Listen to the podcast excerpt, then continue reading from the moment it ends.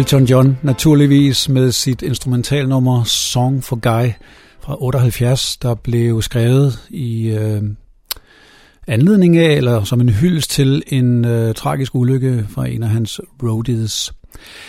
Temaet er dog ikke tragiske ulykker eller Elton John eller musik fra 70'erne. Temaet er simpelthen noget så usædvanligt som pop- og rockmusik uden stemmer.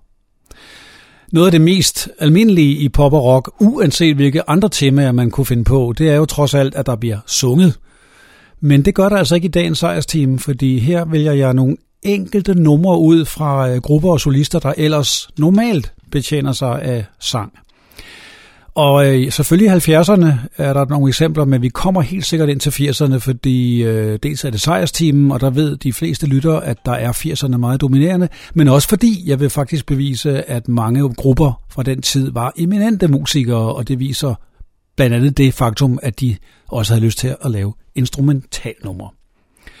Nu skal vi til Alan Parsons Project, som faktisk har lavet lidt mere end bare et instrumentalnummer, men deres mest kendte var det nummer, der hed noget så farligt som Lucifer.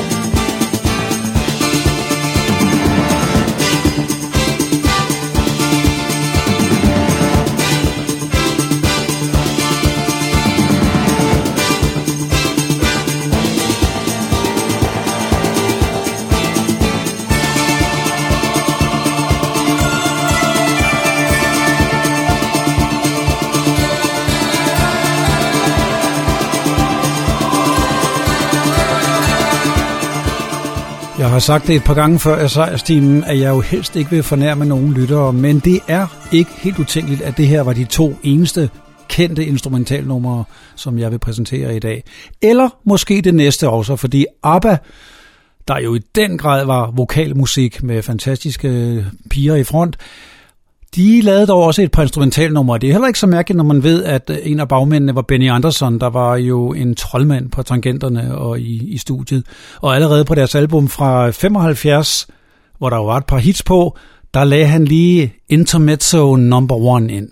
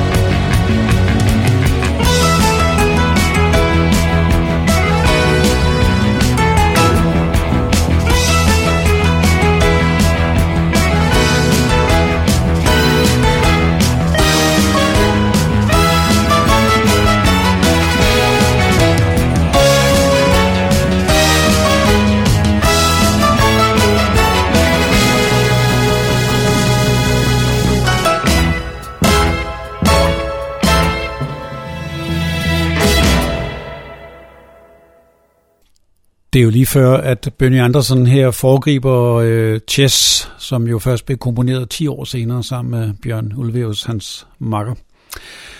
Og nu er vi faktisk på vej ud af 70'erne. Det sidste nummer øh, i den her i det her tema, som er fra 70'erne, det er Sparks. Sparks har jeg jo allerede haft et helt program med. Men her er der en lille særlig historie, fordi det her nummer, det var faktisk med i øh, udspil, som et gammelt, gammelt DR-program hed, hvor jeg var kommet igennem og sad som en lille skoledreng og fortalte om fem numre, jeg havde valgt ud. Og det var selvfølgelig alle sammen 80'er elektroniske ting, New Wave og sådan noget. Og Sparks var med, men studieverdenen havde vendt pladen forkert på grund af en label, misforståelse. Og så sad han og snakkede med mig over telefonen om, jamen hov, det var jo det forkerte. Skulle han nu vende pladen? Nej, sagde jeg, det behøvede han ikke, fordi det her nummer viste sådan set også en meget god og særlig side af Sparks, selvom det er et instrumental nummer.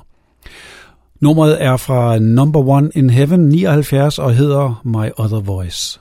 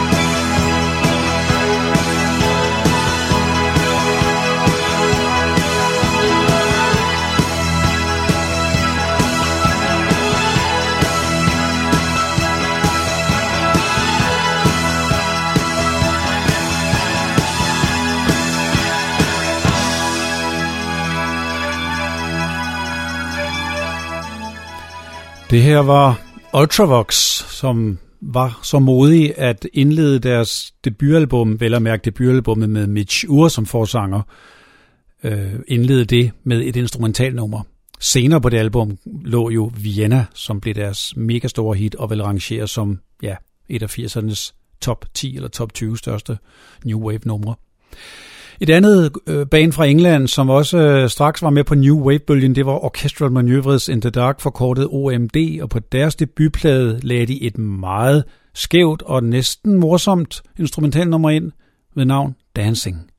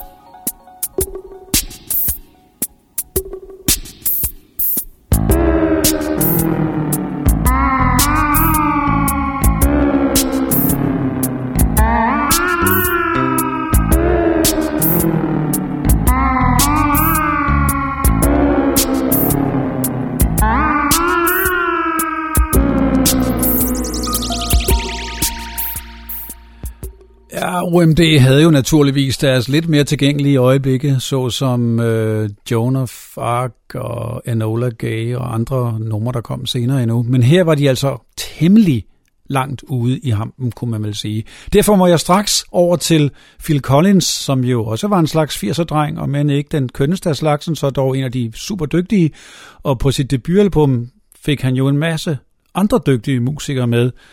Og øh, et instrumentalnummer fra det album, som hed Face Value, skal vi høre Hand in Hand.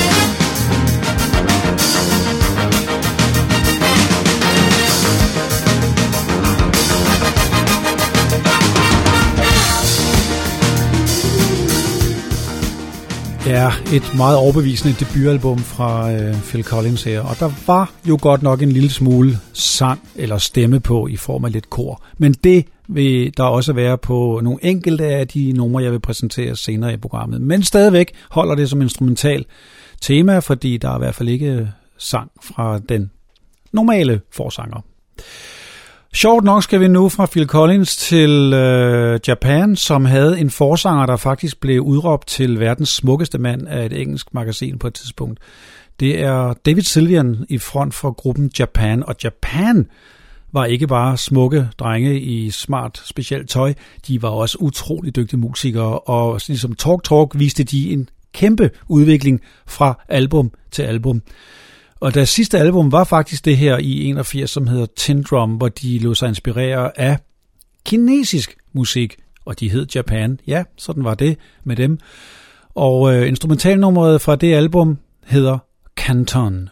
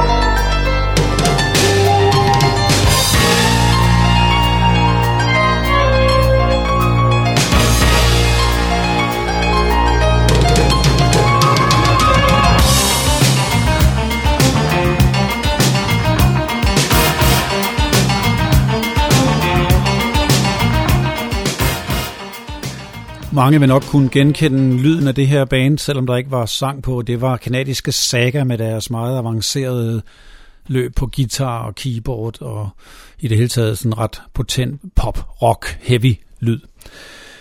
Men det var altså et instrumentalnummer for dem. Og øh, Thomas Dolby, som var en af mine helt tidlige helte, som havde øh, hits med øh, She Blinded Me With Science og One of Our Submarines, han nød også at lave nogle små overraskende numre, også instrumentale, og her skal vi høre fra debutalbummet The Wreck of the Fairchild.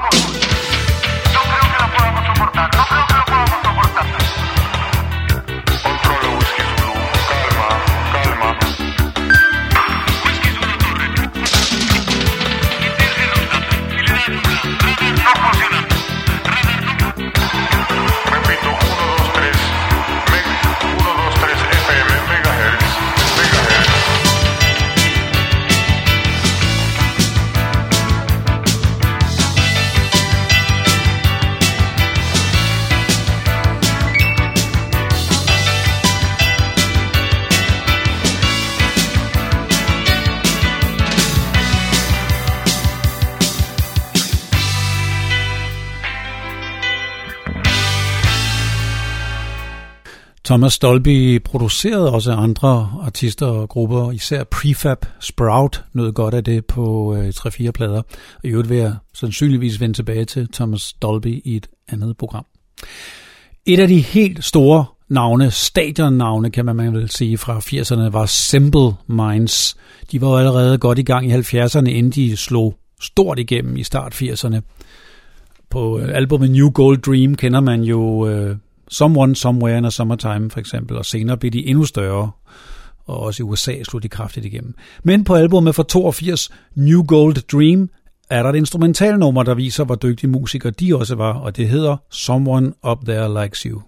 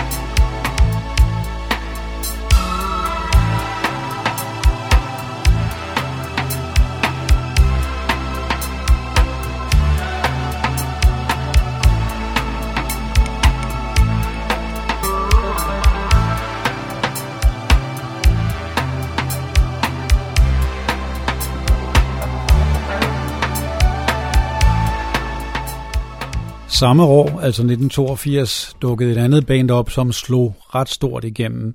Det gjorde de med øh, albumet Lexicon of Love, produceret af Trevor Horn, der i øvrigt også senere producerede et album med Simple Minds. Men ABC, som dog fik den store succes, de ændrede stilen og også besætningen til dels på deres andet album, og jeg husker tydeligt min skuffelse, da jeg købte Beauty Stab som andet album hed, da det slet, slet ikke levede op til debuten. Men senere har jeg lært at elske den mere rockede og varierede udtryk på det album, og derfra var der et nummer, som faktisk endte med at blive introduktionsnummeret i en periode til den famøse Montreux Festival i Schweiz. Og det er netop titelnummeret.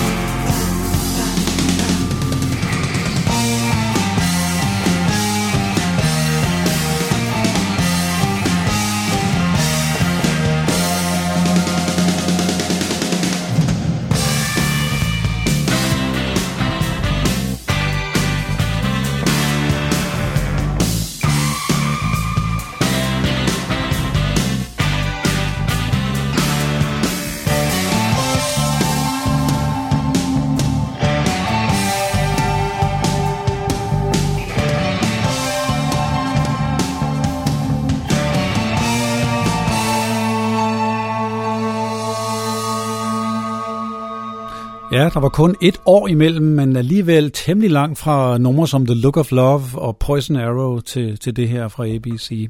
Men herligt, når grupper også øh, formår at udvikle sig og overraske deres fans.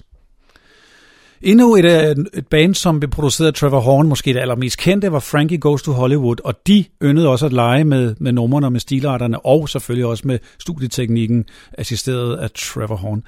På deres debutalbum, Welcome to the Pleasure Dome, lavede de lige et lille nummer, der hed Ballad of 32.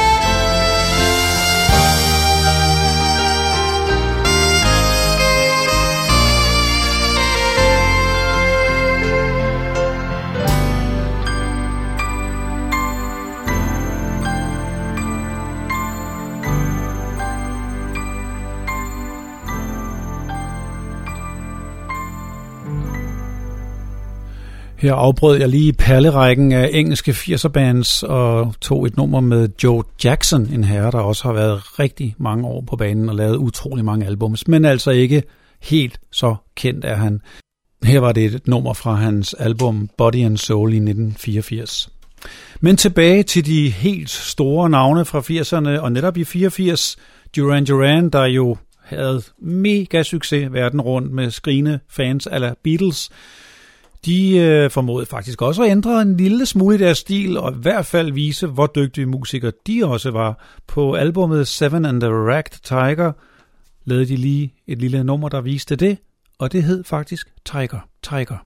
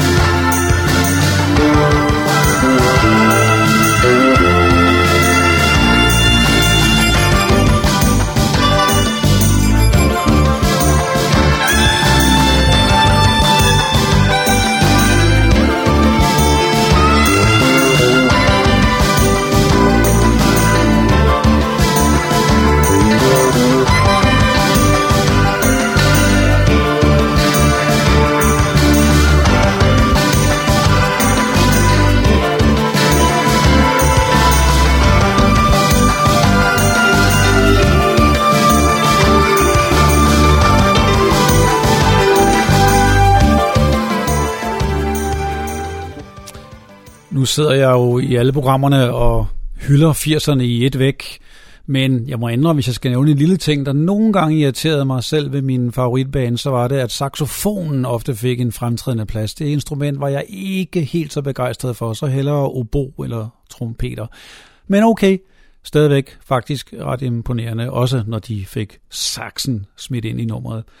Kachagugu brugte også trompeter og andre blæseinstrumenter, udover at de selv viste at være øh, rigtig gode musikere.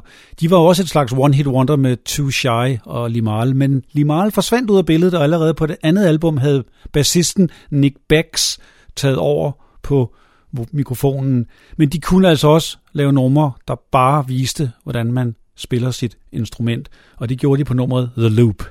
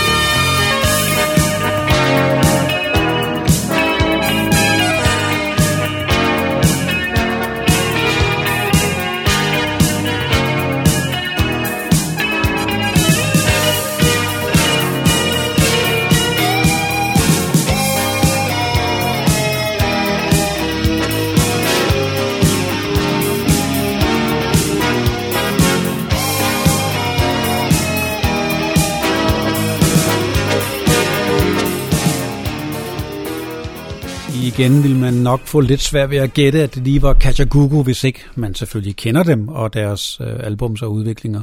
Et stykke vej fra Too Shy til det her. Men hits fra det album var dog også øh, Turn Your Back On Me og The Lion's Mouth, og Nick Becks fortsatte jo en karriere, hvor han senere er gået ind i prog og været bassist hos mange andre.